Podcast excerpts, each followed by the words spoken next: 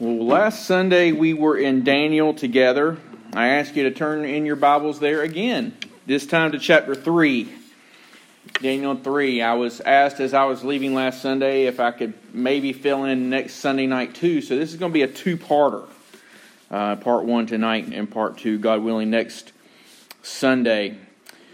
Let's go to the Lord in prayer. Father, we thank you again for your word. We thank you, as we sang earlier, uh, as we heard it sung. Um, it is sweet to trust in you, uh, just to, to know, thus saith the Lord.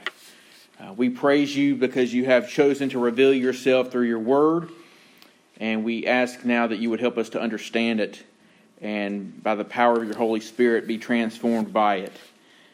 We thank you for the opportunity to meet here tonight, and we ask, Lord, that you would be glorified in our response, uh, both now and as we start our week. We ask this all in Jesus' name. Amen. All right. God willing, we will cover the whole chapter within the next two weeks, but just for today, I want to start by looking at the first seven verses of Daniel 3. So let's read them. Nebuchadnezzar the king made an image of gold, the height of which was 60 cubits and its width six cubits. He set it up on the plain of Dura in the province of Babylon. Then Nebuchadnezzar the king sent word to, to assemble the satraps, the prefects, the governors, the counselors, the treasurers, the judges, the magistrates, and all the rulers of the provinces to come to the dedication of the image that Nebuchadnezzar the king had set up. Then the satraps, the prefects, the governors, the counselors, the treasurers, the judges, the magistrates, and all the rulers of the provinces were assembled for the dedication of the image that Nebuchadnezzar the king had set up, and they stood before the image that Nebuchadnezzar had set up. Then the herald loudly proclaimed, To you the command is given, O peoples, nations, and men of every language, that at the moment you hear the sound of the horn, flute, lyre, trigon, psaltery, bagpipe, and all kinds of music, you are to fall down and worship the golden image that Nebuchadnezzar the king has set up. But whoever does not fall down and worship shall immediately be cast into the midst of a furnace of blazing fire. Therefore, at that time, when all the peoples heard the sound of the horn, flute, lyre, trigon, psaltery, bagpipe, and all kinds of music, all the peoples, nations, and men of every language fell down and worshipped the golden image that Nebuchadnezzar the king had set up. May God bless his word. When we think about sin in the Old Testament, it is not too difficult for us to identify with a man like David. His sins of lust and adultery and murder remain very prevalent today. Sarah's sins in Genesis of treating someone else harshly and doubting the promises of God are things that we can identify with very easily, I think. But I wonder if it's harder for us to identify with idol worship. After all, in the Old Testament, it seems that Israel and every other nation was constantly in trouble for worshiping idols. Whether it was Asheroth or Dagon or one of the Baals, people were always bowing down to something, something man made rather than the one true God. And sometimes they were doing both. So maybe it's a little harder for us to relate to because as I look around, I don't see statues of Baal in Sanford or Carthage or Vass or any of the towns nearby to go pay tribute to. Our idols today don't take the same form by and large as those in 586 BC. So maybe it's hard sometimes for us to identify with some of the sins of the Old Testament. And idol worship is one of the very prevalent sins of the Old Testament. But none of us tonight should be deceived. The problem is not with the Old Testament, the problem is with us. Lest you think idol worship is a problem that's reserved for the first 39 books of the Bible, we need to be clear tonight that idol worship is always a problem, regardless of the era of human history. Idol worship is always a problem regardless of the era of human history. And that makes Daniel 3 very important for us tonight because worshiping idols has very little to do with statues or trinkets, but very much to do with the state of our hearts. The hearts of men, quite simply, in our sinful condition from the womb, we are idol making factories, it has been said. And I think that's a, a, good way to put it. Our hearts are idol factories. In Genesis 1, the very beginning, we're told that God made man in his own image. Male and female, he created them. And it was very good in his image. But only two chapters later, in Genesis 3, sin enters the world and death through sin. And since then, we have been making gods in our own image. We make gods like ourselves and things we like, and, and, and we become more and more like those things. It's a, it's a way in which we, from the very beginning, have accommodated our own sinfulness. You see, the difficulty in, in facing the one true God is that you and I, we all have to face our own inadequacy, our own sinfulness. But if we reject God and if we invent a God of our own, a God who, who has no trouble with us living our lives the way we want to live them, a, a God that makes no demands of us, well, it's a lot easier to live with that type of God, isn't it? a God in our own image, a God who is going to take lightly the things we want Him to take lightly. So we create gods in our own image, whether we realize it or not. And there is this constant conflict between the worship of the one true God and that of false gods made in the minds of men. God is holy, God is perfect, but the deities of men always express our own personalities, always express our own sinfulness, and mirror our own deficiencies. When we follow after our own gods, it inevitably leads to immorality because of the sin in the one who made it us.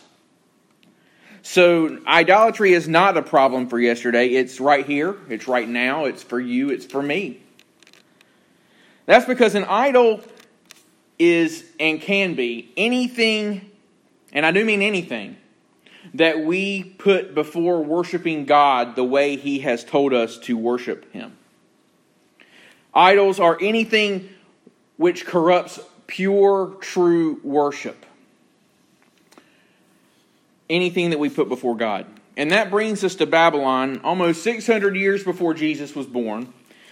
And a powerful king named Nebuchadnezzar with the Jewish people in exile. We talked about that last Sunday night, especially young men in whom they saw no defect. There was great potential in these men, potential to further the glory of Babylon, potential to further the glory of Nebuchadnezzar. We we saw Daniel and Hananiah and Mishael and Azariah, and they tried to strip these men of their Jewishness. They tried to make these men Babylonians. They gave them names like Shadrach, Meshach, and Abednego. They, they had them talk like Babylonians, speak their language, which wasn't a problem. They had them eat like Babylonians, which was a problem. They wouldn't do that because it would violate God's laws. So when the decision came to dishonor God or potentially risk their lives, they risked their lives. They refused to eat what God did not permit, and God's word was more important than the king's word. And, well, if you have read through Daniel, you remember that they wound up healthier than the rest.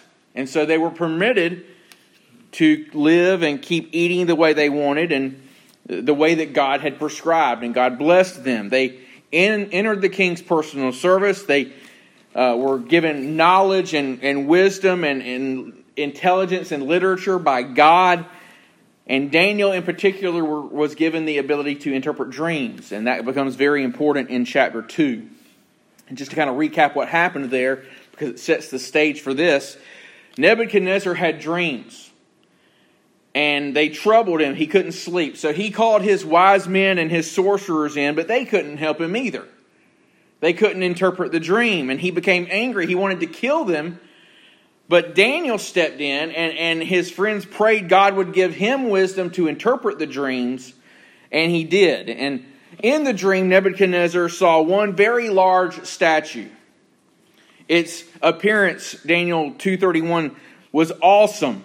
The, the head was made of fine gold, the breast and arms were silver, the belly and thighs bronze, and the legs iron, and feet part iron and part clay.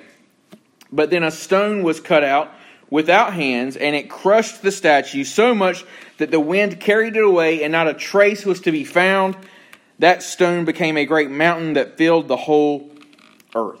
And what Daniel did was he told the king that that statue represents four great kingdoms that are going to succeed one another.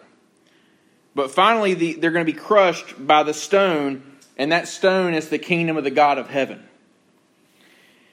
And, and God here, what he was doing was giving Nebuchadnezzar a preview of his plan for future history. And, and letting the king know that your kingdom is the first of those kingdoms. He was the head of gold. Nebuchadnezzar, by his actions, though, he showed that he didn't care about God's plan for future history. He stops listening when he hears he's the head of gold because at the beginning of chapter 3, we find him building a whole statue. His version of future history was different than God's. He's not satisfied with just being the head of gold, he has to be the entire statue. All gold. All him and he's thumbing his nose at the God of Daniel and saying, I won't allow Daniel's God to set my kingdom aside for another. I will endure. That's the mindset, really. And, and that mindset is at the heart of this entire book. Whose God is God? Who rules history? The thing is, it was God who had made Nebuchadnezzar the head of gold in the first place. He's the one who establishes every king, every authority. Whether you like the president or not, whether you like the last president or not, it's God who establishes every authority in every place. Daniel 2:21 says, "It is God who changes the times and the epochs. He removes kings and establishes kings." Romans 13:1 says, "For there is no authority except from God, and those which exist are established by God." And Proverbs 220 or not 221, 21:1, "The king's heart is like channels of water in the hand of Yahweh. He turns it wherever he wishes." So God is in control of kings. We would do well to remember that the next time we watch the news, I think every time we watch the news, right? So Nebuchadnezzar, whether he realizes or not, whether he honors God or not, he's established by God, but that doesn't make Nebuchadnezzar God. That God made him king doesn't make him autonomous. Nebuchadnezzar can't just do whatever he wants. Earthly rulers don't have unlimited power.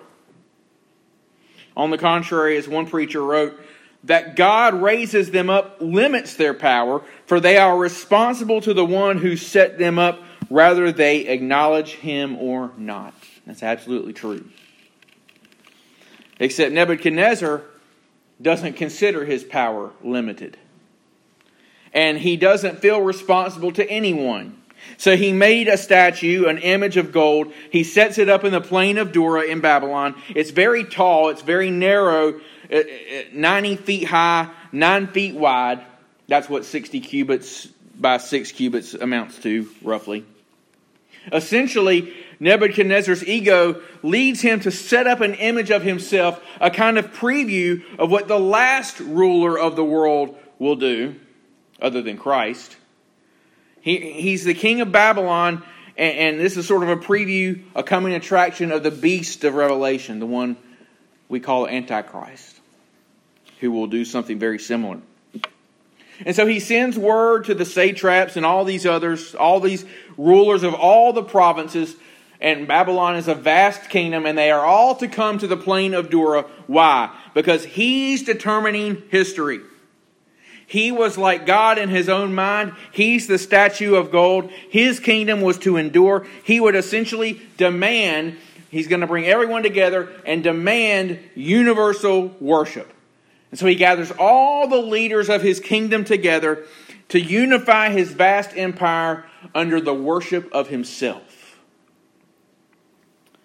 Nebuchadnezzar gathered everyone together to make it clear You are to set aside whatever convictions you might have in order to glorify me.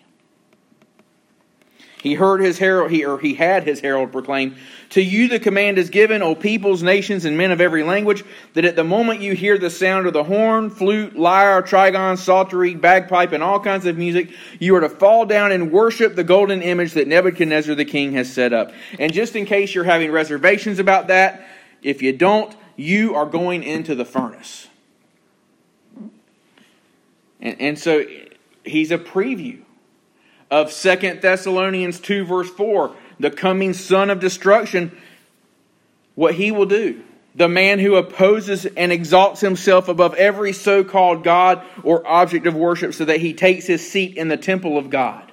That's what he's doing here. Babylon was already a polytheistic society, meaning that they worshiped many gods. And so here's the king having heard God's plan for the future. He's not content just to be the king. You've got to worship me. So he practically takes his seat as God when he has that golden image built and he commands everyone to bow down. So, what did the satraps and the prefects and the governors and the treasurers and the counselors and the judges and the magistrates do? Verse 7 they bowed. Men of every language fell down and worshiped the golden image that Nebuchadnezzar the king had set up. And this is a universal truth, beloved. The heart of a man for whom the one true God is not king will always, inevitably, bow the knee to an idol. The heart of a man or woman who is not committed to the one true God as king will always inevitably bow the knee to an idol. And that idol can take many forms, but we are, by sinful default, idol worshippers. We are inclined to worship idols. When we read our Bibles, we find idolatry is the most basic issue God addresses over and over and over again. The, the first two commandments deal with this. God says, You shall have no other gods before me. And then he says, You shall not make for yourself an idol or any likeness of what is in heaven above, or on the earth beneath, or in the water under the earth. You shall not worship them or serve them. And you know, we, we read that second commandment and always associate idols with likenesses or with statues or with images. But God says, don't make an idol or likeness. Idols don't have to be physical objects. And idolatry is not something reserved for history past. It's not a sin reserved for Eastern cultures. It's not something from which we are immune. On the contrary, I'd argue our culture is as idolatrous as any that has ever dwelt on the face of the earth. Idols are anything and anybody which captures our hearts, our minds, our affections more than God. Our idols are on display every hour of every day. Satan doesn't have to search very hard, beloved, to figure out what he can use against us. He only needs to work with the material we give him because rarely is there any meaningful length of time when there isn't a temptation for idolatry. The word has the world has idols of power, money, sex, pleasure, romance, education, body image, athletic ability? How about the idol of acceptance?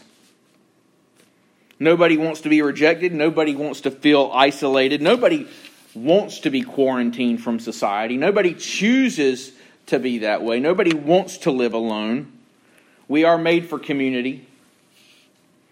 We want to be accepted, and sometimes that means we're willing to forsake obedience. We're willing to follow external pressures to be accepted. We think about peer pressure for our kids, but it's just as bad for adults. We're willing to negotiate here. We're willing to compromise there. Look the other way about this. Justify ourselves about that. Also, people won't look at us and think, he doesn't belong. She doesn't belong. We want to feel accepted. And sometimes we can make acceptance an idol. How about comfort?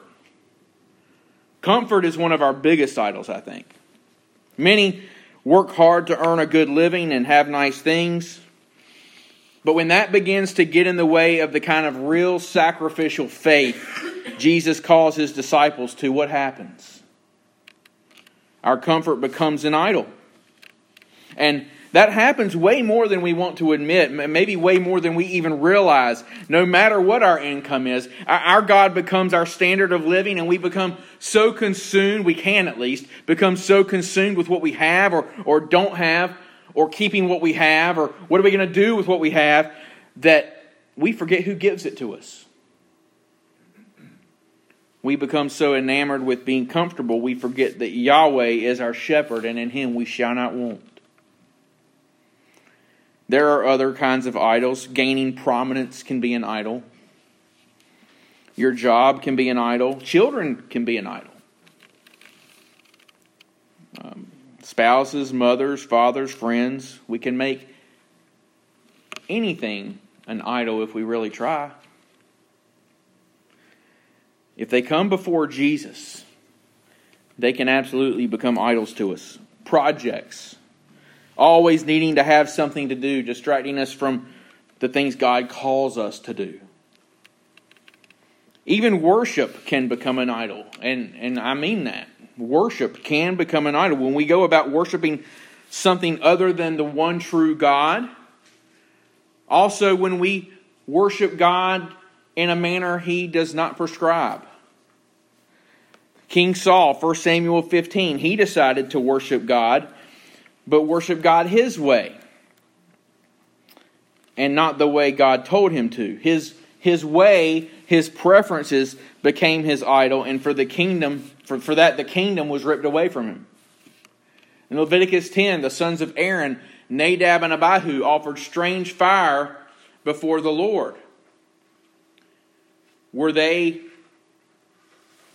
out of fellowship with God? Are they in heaven or, or, or are they in Hades? Are, I can't say for sure, but what I can say is that God disciplined them with death because he, they offered fire in a manner he did not prescribe. And God judged them harshly. And I could go further about that, but uh, I won't tonight. Beloved, there's always a battle raging in us and around us. And it's not going to stop until our physical deaths or God willing, the return of Christ. Idols are deceptive.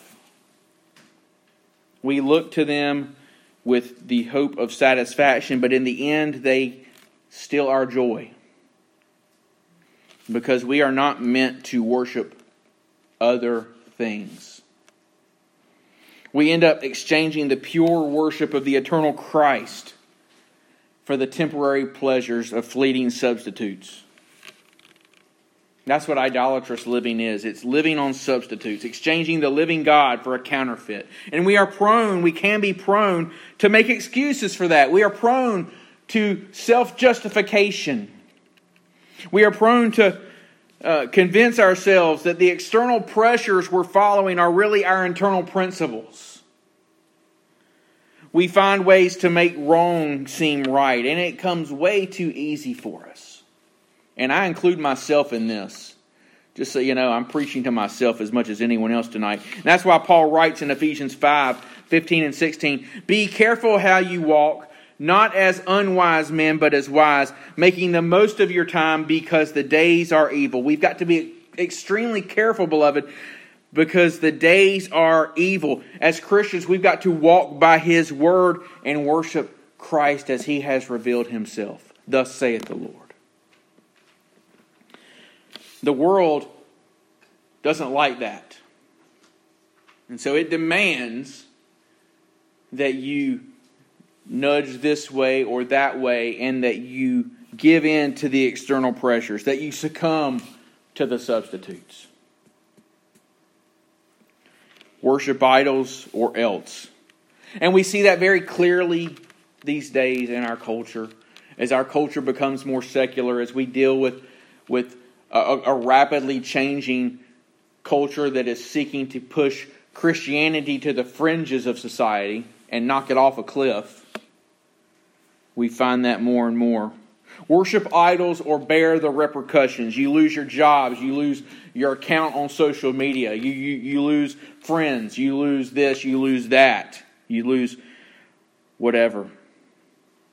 Worship idols or bear the repercussions, whether they be poverty, discomfort, disassociation, being hated, being called names, being beaten or tortured or even killed or maybe just being ostracized, even from those you love.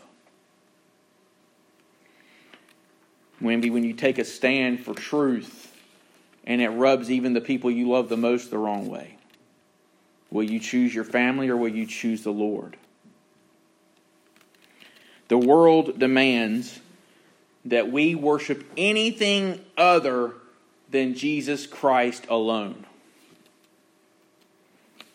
The, man, the world demands we worship idols. And so, how are we going to respond to that? Maybe you know something you need to be doing, but you don't do it.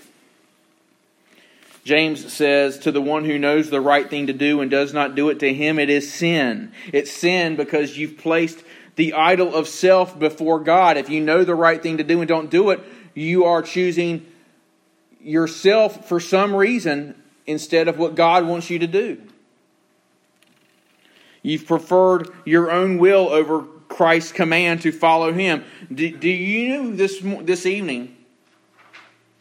Search your hearts. Do you know something you need to be doing and you don't do it? The answer to that question is probably yes. Way more often than we'd like. What else is there in your life that you place above worshiping God the way He calls you to worship Him? What keeps you from full, faithful obedience to Jesus tonight? Is it your comfort, your security? Is it money? Is it acceptance? Is it your routine? We can make our own routines an idol. This is the way I like to do things. These things the world treasures. Beloved, 1 John 2 15 through 17 says, Do not love the world nor the things in the world. If anyone loves the world, the love of the Father is not in him.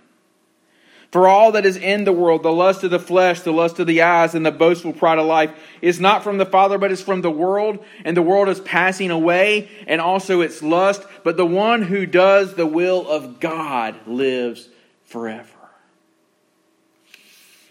Who or what are you worshiping? Not just here and now, but with your life. How did the people respond when told by Nebuchadnezzar to worship the image or else? They bowed down and worshiped. All of them. Almost. Three men said no. God willing, we're going to look more about more at that next week. But until then, how will we worship Christ together? Quite simply, first, uh, 1 Corinthians 10:14 says, "Therefore, my beloved, flee from idolatry." Flee from idolatry. The word flee strikes me very much. When you're fleeing something, you're not walking. When you're fleeing something, you're not taking baby steps away from the thing you don't need to be doing.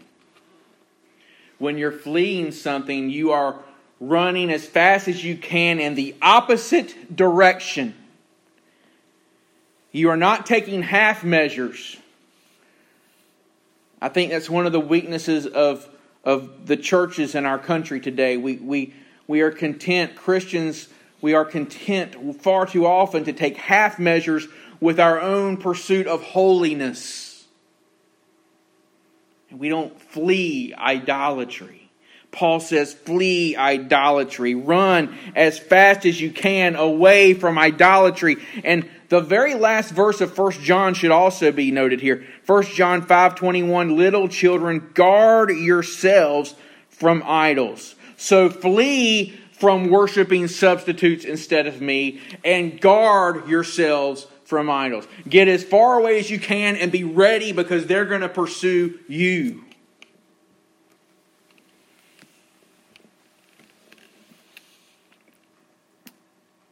I heard it said recently that true worship is when all that I am responds correctly to all that God is. When all that we are responds correctly to all that God is. And that's so true. But it's also impossible in and of ourselves. The bottom line, beloved, is that we in and of ourselves cannot flee from idolatry in and of ourselves, we don't have it in us to flee from idolatry. As descendants of Adam, we are sinners. So, you know, they tried to cover their own sin. We try to cover our own sin. They, they, they sinned. They, you know, the children of Adam began to set up idols. By Genesis 5, you got a train wreck. By Genesis 6, God sending a flood. And then the whole process kept going after that. By Genesis 11, he's scattering everyone across the whole world. Paul says we don't do good, nor do we seek for God in Romans 3, much less worship him in and of ourselves. God demands perfect righteousness, and quite simply, we don't measure up. The result, if nothing changes, is that eternal torment we talked about this morning. So, so we need someone to not only take the punishment we deserve, but provide for a righteousness we can't muster up. And that someone, of course, is Jesus Christ. Jesus is the cure for our addiction to idols and the only, the only cure. God in human flesh lived a perfectly sinless life and went to the cross to bear the punishment we deserve. He is the substitute who is worthy of our worship because he was our substitute on that cross. Yet he rose from the grave on the third day to give life to all who will ever believe in him. And he, he didn't just give us life as in heaven, but he gave us victory over death and victory over sin. We don't have to sin. We are freed in Christ from the enslaving power of idols. Nebuchadnezzar demanded everyone worship the image. The world demands you worship anything but Christ. Praise God, we can worship Him instead. Tonight, we don't have to bow the knee to our fleeting bank accounts. We don't have to worship our retirement. We don't have to worship our comfort or any of these other things we've talked about. We only need to see Jesus today as the Son of God and the Savior of men and the one who is sufficient. 2 Peter 1 3 says, We have been given all things pertaining to life and godliness. We don't have to sin. We don't have to worship idols. We don't have to bow the knee to the king or to anyone else other than Jesus Christ. So, beloved, if you are here today and you don't trust in Jesus, know this you have no power against the seductive and destructive power of idols. Maybe you, like Nebuchadnezzar, are saying, I will not allow the God of the Bible to control my life. I'll go to church, but I'm in control. Well, your penalty will be more severe than you can imagine. But God offers each and every one of us hope today. He offers us hope in Christ. He says, Come to me, you who are weary and heavy laden, and I will give you rest.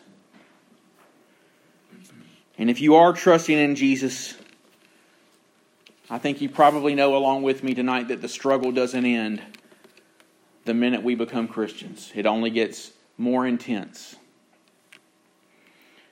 But we won't be separated from that temptation until we see Jesus face to face. But we can rest in the blessed assurance that Jesus is ours. And we can rest in the fact that there is victory in Jesus. He is better, He is more powerful, and He gives us life more abundantly now. Hananiah, Mishael, and Azariah understood that even if they didn't know the name of Jesus yet. They would know him more closely later in chapter 3. But until next week, flee from idols, beloved. Flee. Tonight, as we come to a close, tonight, as we are about to sing a hymn, tonight, as we prepare to go about the rest of our week before Ephesus Baptist Church gathers together again next Sunday, what in your life is preventing you? What in your life gets in the way of just worshiping Christ? Flee from idolatry and run to Jesus. Identify those things in your life and run to Jesus. And He will save you, He will preserve you, He will give you victory. Our God is good. Let's pray. Father, I thank you for victory in Christ. I thank you that you give us hope in Christ, that we don't have to sin, that we don't have to bow the knee to any image or any idol. But Lord, help us to flee from idolatry and guard ourselves from idols. Help us to identify the idols in our own hearts so that we can, by your grace and for your glory, by your power, flee from them and serve you with wholehearted obedience, with a holy zeal for your glory, that we might know you and the power of your resurrection all the more. If there be anyone here tonight who doesn't know you, Father, I pray that you would make them alive even tonight. That they would know you by faith tonight. And if there's any of my brothers and sisters here who are struggling, with a sin, who are struggling with something that gets in the way of serving you, who struggle with something they sometimes love more than they love you, I pray you will help them know they are free from that in Christ. And that they can lay that at your feet and say, Take it, you're better. We thank you, Father, in the name of Jesus. Amen.